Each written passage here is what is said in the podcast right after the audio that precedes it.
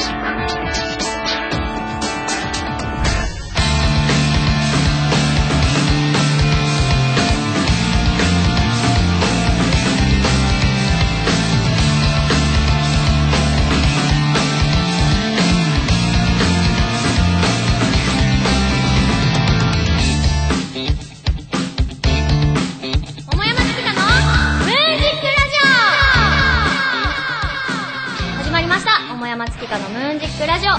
リティの桃山月花です。よろしくお願いします。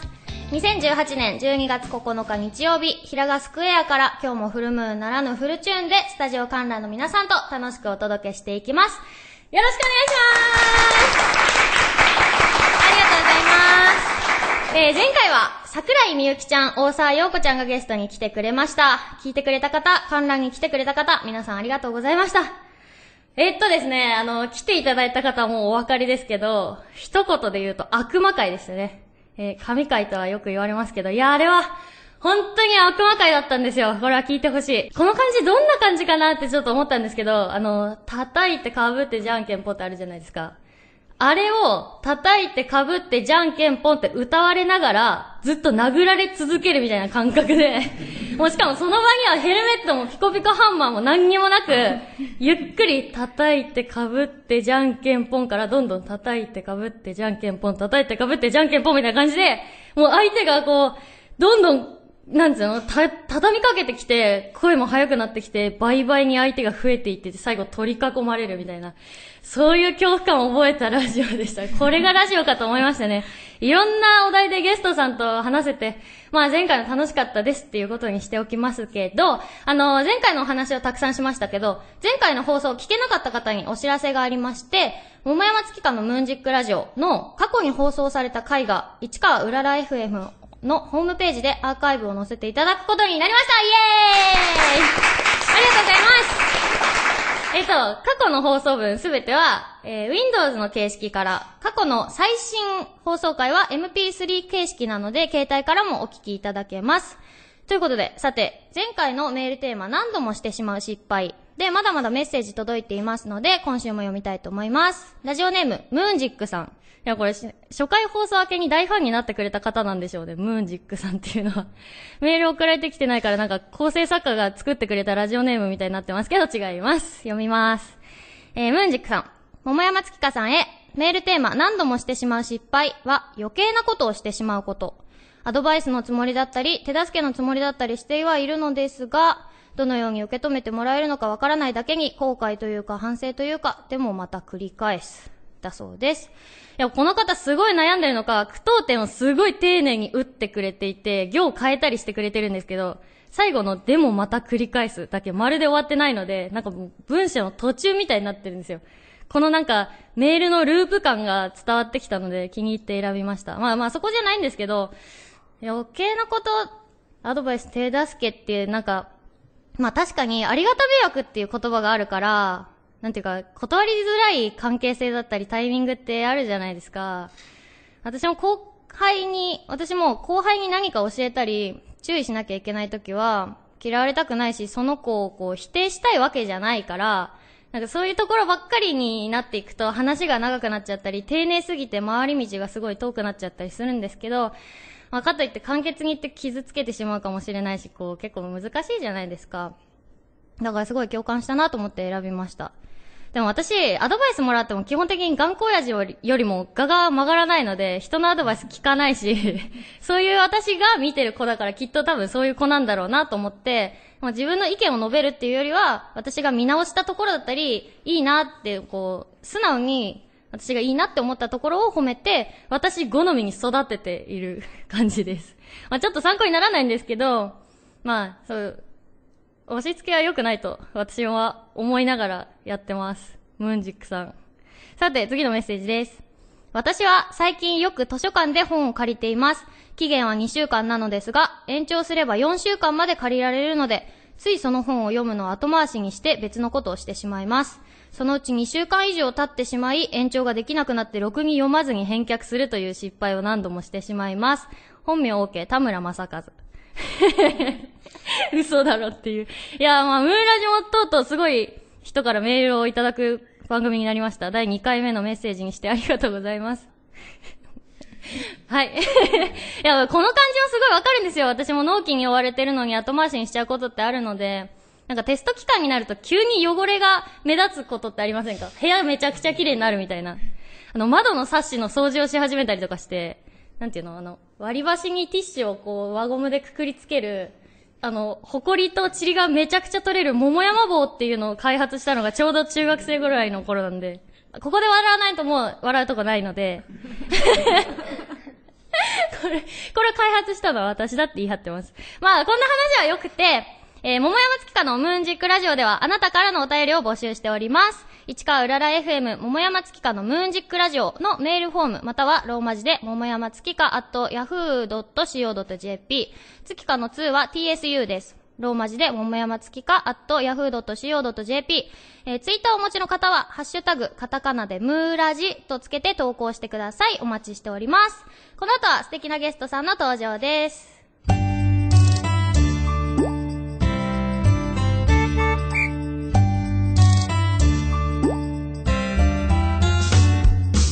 改めまして、こんにちは、桃山月花です。それでは、お待ちかね、ここからはゲストさんをお招きしてお話を聞きたいと思います。大賀ひなたさん、本田うらんさん、りょうがさんです。皆さん、拍手でお迎えください。よろしくお願いします。では、順番に自己紹介してもらってもいいですか？はい、えー、はじめまして、大賀ひなたです。代々木女子音楽院23というアイドルグループで活動しています。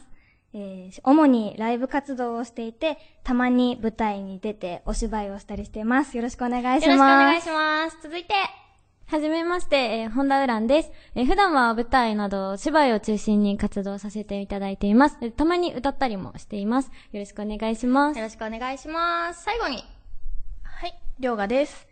普段は、えっ、と、歌を中心にライブ活動をしておりまして、オープンレックというゲーム配信の実況もやっております。よろしくお願いします。よろしくお願いします。オープン？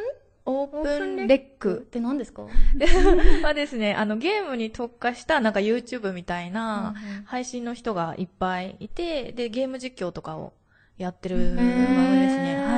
はい。携帯のアプリもあるし、パソコンからも見える形で、で、そちらで、スプラトゥーン2の実況をやってます。えーめちゃくちゃ流行りましたよね、スプラトゥーンそうです。ね。今もやっぱりやる人多いんで、はい、い。もうスプラトゥーンだらけですね、オープンレックは。へー。てかゲームのイメージなかった。いや、ゲーム苦手なんですよ。ゲームなんだ。ゲーム全然やってなかったところをいきなり始めて、なんで、なんかああいうところって多分強い人たちの、ね、あの、猛者たちがね。いっぱいいるから、そこに勝つのは難しいから、もうあえて、あのタイトルを、なんか、りょうがの弱々スプラトゥーンっていう 弱々。すごいあの、サムネイルとか弱々みたいな、ちょっとあ、うんうん汗マークが飛び散ってるようなやつに して、で、ちょっともう勘弁してくださいね、みたいな感じでやってます。面白いですね。はい。私、りょうがちゃんはじめましてじゃないんですよね。あそうですよねライブハウスでお会いして、はい同じイベントで共演したので、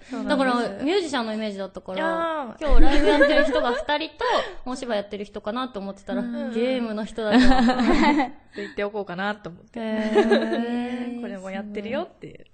本田さん、ウランちゃんって読むんだね。そうなんですよ。なんて読むのかなって。でも、割と、読んでもらえるは読んでもらえるんですけど、うんあ、なんか先に基本名前言うじゃないですか、口で。うんうんうん漢字どうやって書くのって結構聞かれるんですけど、なんか羽に、うんあの、その、草冠のオランダの欄とか、いろいろ言われるんですけど、一応宇宙の、へー。ウニなんか意味があるんですか？いや、なんか、最初親に聞いたときは、あの、宇宙。え、本名なの？あ、本名です。え そうなんです、そうなんです。すごい、月かも本名なんですよ。そうなんですか、うんえ、めっちゃ可愛いですよね。こちらこそ。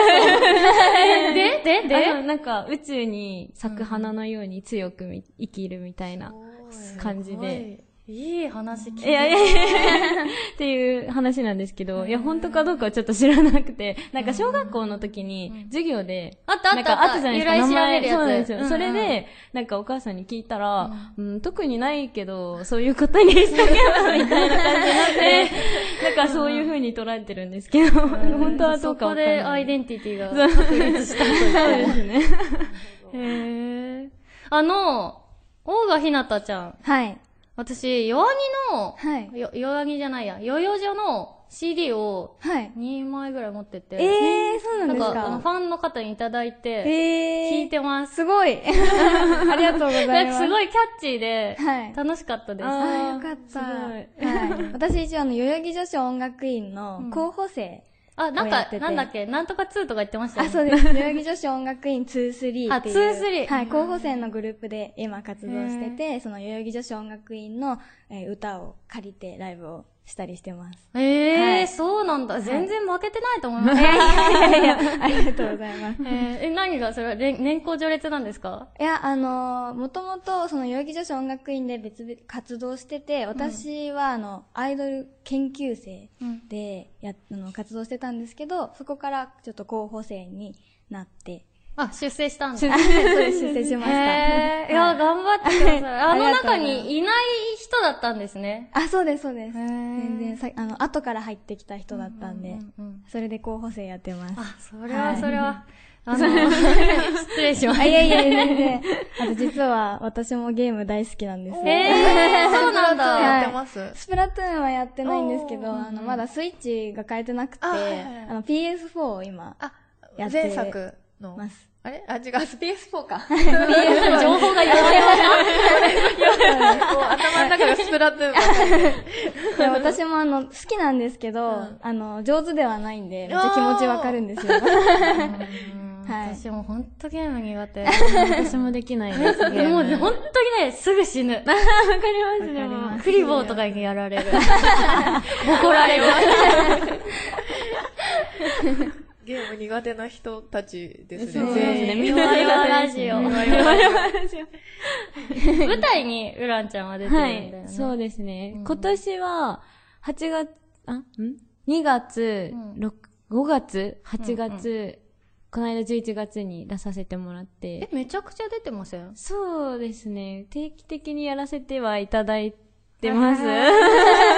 そうですね。去年から始めたんですけど、うんうん8月に初舞台をやらせてもらって、で、ええ急にじゃあ。そうですね。すごいスパンで。で、11月とかにも出て、うんうんっていう感じで、今まででも8本ぐらいですね。すごい出てますよね。いやいやいや、その、それをじゃあもうずっと稽古漬けで本番やって すぐ、ねてか被ったりしますよね。かぶったりもしてましたね。8月が2本あったので。もう本当にセリフ覚えられなくて、どううんやって覚えてます？あ、でも私は、あの、基本的になんか稽古場で覚えていくタイプで、うんなんかやっていくうちに入っていくみたいな感じで。天才型のやつ。いや、違うんですよ。いやそんなことないんですけど、あまあ家でもちゃんとは読むんですけど、なんかあんまり練習しすぎると、なんか言い方が何がいいのかわかんなくなってくるので、うんうんうんなんか適度にやって覚えるみたいな感じで。なんか芸人さんとかも漫才のネタ見せで、なんか台本が読めるからダメとか言われたりしますよね。そうなんですか。私ね、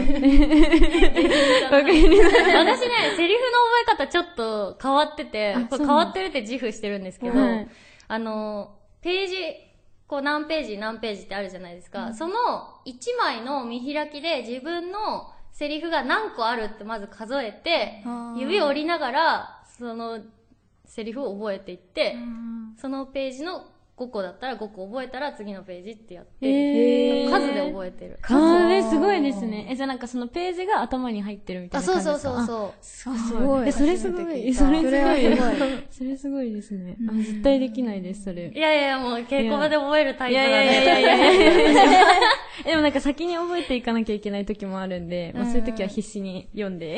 でも一番最初に台本外したいですよね。えそうなんですよね。だから、なんか意地になっちゃそうう、頑張って覚えるんですけど、時々ちょっと、あ、みたいな時が ありますね。ヨガちゃんゲーム以外、なんか音楽の話いっぱい聞けると思ったんだあ、音楽の話したいです。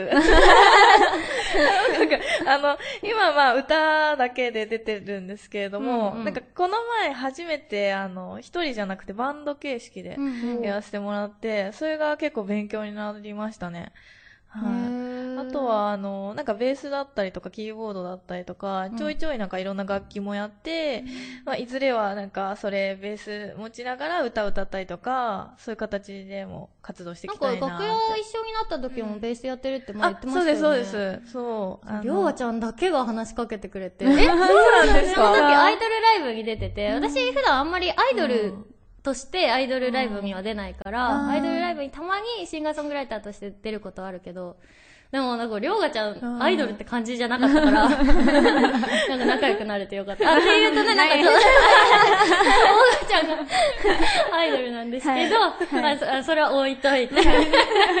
そこを置いてて。いや、もうもっと仲良くはい、ぜひ。ぜひ仲良くしてください。なんかすごい緊張してると思ったらいっぱい喋ってくれてよかったあです。、なんか、喋り始めると止まんなくなるタイプです。顔ちっちゃいね。あ、いやいや、そんなことない。なんかマイクぐらい。それはちっちゃい。それはちっちゃいな。本当 あの、美女が揃って嬉しい。っていうとなんか、とんでもないまああれだけど。出現しそうなので、この辺で締めます。えーたくさんの興味深いお話ありがとうございました。この後はお便りのコーナーです。お便りのコーナーでもゲストさんと一緒に盛り上げていきますので、このまま待っててください。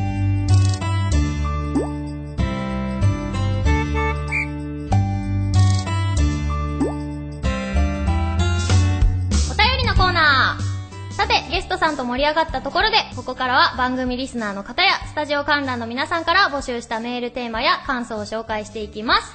今日のメールテーマは、忘れられない言葉です。どんどん読んでいきましょう。えー、ラジオネームアマンさん、桃山さん、りょうがさん、オーガさん、本田さん、こんにちは。先日、第1回目の放送、生放送を聞けてとても嬉しかったです。今後の放送も楽しみにしています。今回のメールテーマ、忘れられない言葉ですが、高校生の頃、美術部に入っていた頃、先生に言われた、いい絵だけど上手くはない、です。最初に持ち上げて落とすみたいな、別に言われても嫌だったわけではありませんが、いい絵だね、で、だけでもよかったんじゃねと今では思います。これすごいわかるなありますね、こういうここと。れ絵だけに限らず、やっぱ音楽でも、わかりますねままあ、う歌は、うん、うん。いい曲だけど歌うぐらいみたいな。そういうことあるし。悲しいですねうんこれは、多分忘れられないね、みんな。絵だけに限らず何でも。そうですね。かわいそう。わかりますね。共感できる。共感できます。これはやっぱ我々エンターテイナーとしては。そうですねそうですね。じゃあ次のメールいきます。かわいそうだけど。えーラジオネームそうさん。私の忘れられない言葉は、自分を鼓舞するときによく使う言葉で、find out my mind ですか？答えは自分の中にあるというものです。高校3年生の頃、出会ったこの言葉は、迷ったり諦めそうになった時、口にするようになりました。今日まで自分を支えてくれた言葉の一つであり、これからもお世話お世話になりそうです。find out my mind って私聞いたことなかった。私も初めて聞きました。ジェネレーションギャップか、これ。そういうものですか？違うよね。答えは自分の中にある。まあもちろんそうだよね。本当にそう思います。これは。そうですねなんかどっちがいいって聞きつつ、あみたいな。結局自分で選んじゃいます。これでも、さ、女子あるあるだと思ったら男性もそうなんだなって思った。ああ、確かに。そうですね。なんかさ、ほらあの、服さ、どっちがいいね。こっちって言ったら、えー。どこ行きたいとかもそうですよね。なんでもいいよはなんでもいいじゃないそうですね。でもこれは、どっちにしても結局死なないから、ど。っちがより後悔しないかっていう選択をするようにしてて、私、あのー高校生の時に国語の先生になりたかったんですよ。で、大学も行くところが決まっていて、で、ここに行って学校の先生になるんだって決めてたんだけど、ずっと音楽やりたいっていうのは根底にはあって、でもいよいよ進路に迫られた時にどうしようって思って、このまま学校の先生になって、あ、やっぱり歌手やっておけばよかったって思うかもしれない。歌手やってて、あやっぱり先生になればよかったかもしれ、よかったって思ったかもしれないって思った時に、それが30になっていた自分が、思ったとしたら、30になってから学校の先生を目指すよりも、歌手を目指す方が難しいかなって思ったから、先生は一旦辞めて、歌手になった。あ私も全く同じで、うん。今保育士と歌手どっちかで、うん。保育士はまだ年齢関係なくできるけど、うんうん。その歌手とかあと芸能活動はやっぱ早い方がうんねえ。って思ってうん今やってます。そういう方も結構多分いっぱいいますよね。そうだよね。悩んだ時に、やっぱこっちの方が勝ちます。私もありましたね。ねこの言葉、ファイン out my mind っていうのは、私の中にはわからなかったけど、この、その、意味合いはあった。うんみんなの中にあったね。そうですね。ありましたねいい言葉ありがとうございます。次のメッセージです。えー、ラジオネーム、まさき AKA 兄貴さん。桃山さんゲストの皆さんこんにちは。僕の忘れられない言葉は、僕が中1の時に他界した祖母の言葉です。一時退院して自宅にいる時、枕元に僕だけを呼び、お母さんを泣かすことしたらあかんで、向こうに行っても見てるからな、と言いました。後から他の家族に聞いても、他に誰にも声をかけられた人はいなかったそうです。祖母はそのまま再入院して帰らぬ人になりました。何かあるたびに思い返します。これが僕の両親になっています。さっきの私の話を、は、あの、恥じたな。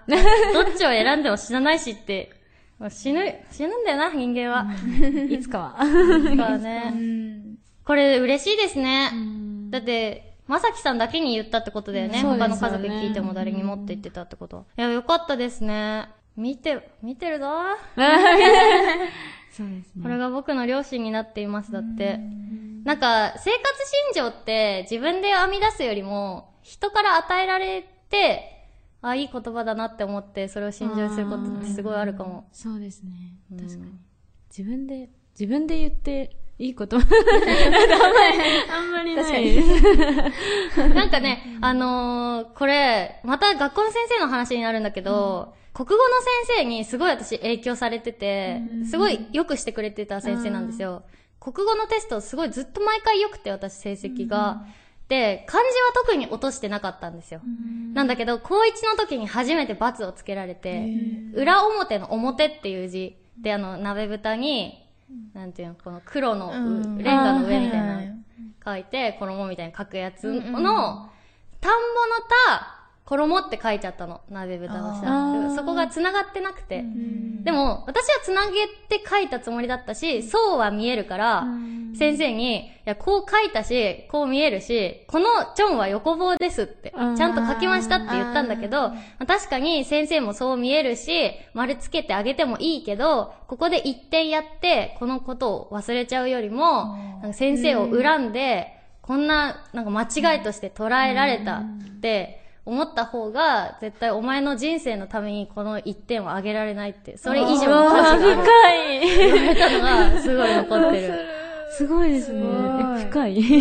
誰かに怒られるわけではないけど、それの、その事件によって、自分の一生が左右されるっていうのはあるかも。かっこいい。いや、私のなんかいいところを見せられた。アニキさんありがとうございます。最後のメール読みます。ペンネームコニーさん。大賀ひなたさん、今後の舞台の意気込みを聞かせてください。今後の舞台です。あ、今度のだった。あ、今度。今度の舞台の。はい。ちょっと近々舞台に出させていただくんですけど、ちょっとなんか一風変わった舞台で、へ舞台っていうよりかはアドリブでお話を展開するゲームみたいな、人狼ゲームってみんなはいはいはい。知ってますか？そんな感じの、こう、キャストの中で話し合って、こう、悪い人を見つけ出していくみたいな。怖い。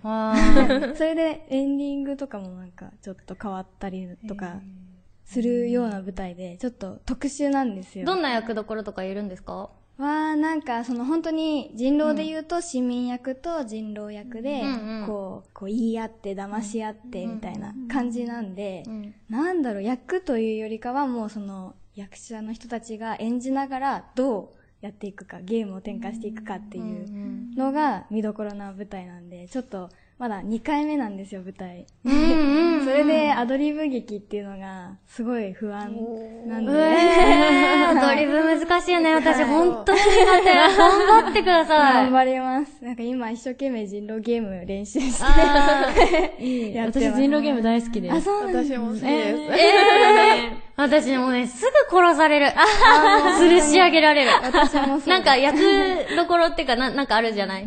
肩書きそうですねを引いちゃうと、私を殺さない方がいいよってアピールしちゃうから、次の日速攻吊るし上げ逆に怪しいみたいな。めっちゃ面白い。怪しまれる。味方なのに。いやもう私はもうなんか、誰が人狼だろうってこう考えすぎちゃって、喋るの忘れて、ちょっと黙りすぎてないかって怪しまれて、吊るし上げられます。あ ーなんか裏で何考えてるか分かんなそうだもん。いやいやいこういう可愛い子に限ってね。やってんのよ。いや、あのー、3人とすごく仲良くなれたので、ここで、えっと、りょうがちゃんから曲を持ってきてくれてるので、はい。紹介してくださ。はいい。えっ、と、晴れの日にぴったりの曲、りょうがで晴れです。ありがとうございました。そろそろエンディングのお時間となりました。今日のゲストは、大賀ひなたさん、本田うらんさん、りょうがさんでした。お一人ずつ今日の感想と告知があれば聞いてもいいですか？はい。大賀ひなたです。初めてのラジオ楽しくできて、すごい良かったです。えー先ほど、ちょっとちらっとお話ししたんですけど、12月19日から12月30日、人狼系アドリブ心理劇、ドナーイレブンという舞台に、成瀬かずら役で出演させていただきます。ぜひ遊びに来てくださると嬉しいです。そして、毎月第2日曜日に、代々木ミューズにて、私のいる代々木女子音楽院23が定期ライブを行ってます。そちらもぜひ遊びに来てください。ありがとうございます。続いて、はい、本田ウランです。えー今日は初めてのラジオ、と とても楽しかったです。ありがとうございました。はい、えっ、と、私はですね、毎月第2、第4金曜日に、代々木ミューズ本館で、花の金曜日という事務所主催ライブに出演しています。とこれは、ひなたも一緒に出ています。と12月は14日と28日にありますので、ぜひぜひ遊びに来てください。ありがとうございます。そして最後に、はい、りょうがです。えっと、公開収録という形でラジオ出演するのが初めてだったんですけれども、観覧の皆様に見守っていただいて緊張がほぐれました。ありがとうございました。えっと、告知なんですけど、12月の30日日曜日に、新宿御苑の駅前にある、えっと、インド料理屋さんでライブします。新新宿御苑パペラというところですね。大晦日イブで忙しいかとは思うんですが、カレーも楽しみつつ聞いてください。ありがとうございます。私も告知をさせてください。えー生誕祭がいよいよ12月にあります。12月17日、新宿キャッツホールバンド編成で、桃山月花生誕前夜26年の反省会。12月18日、下北沢ブレスワンマンライブです。7個目、桃山生誕祭、ここであったが100年目。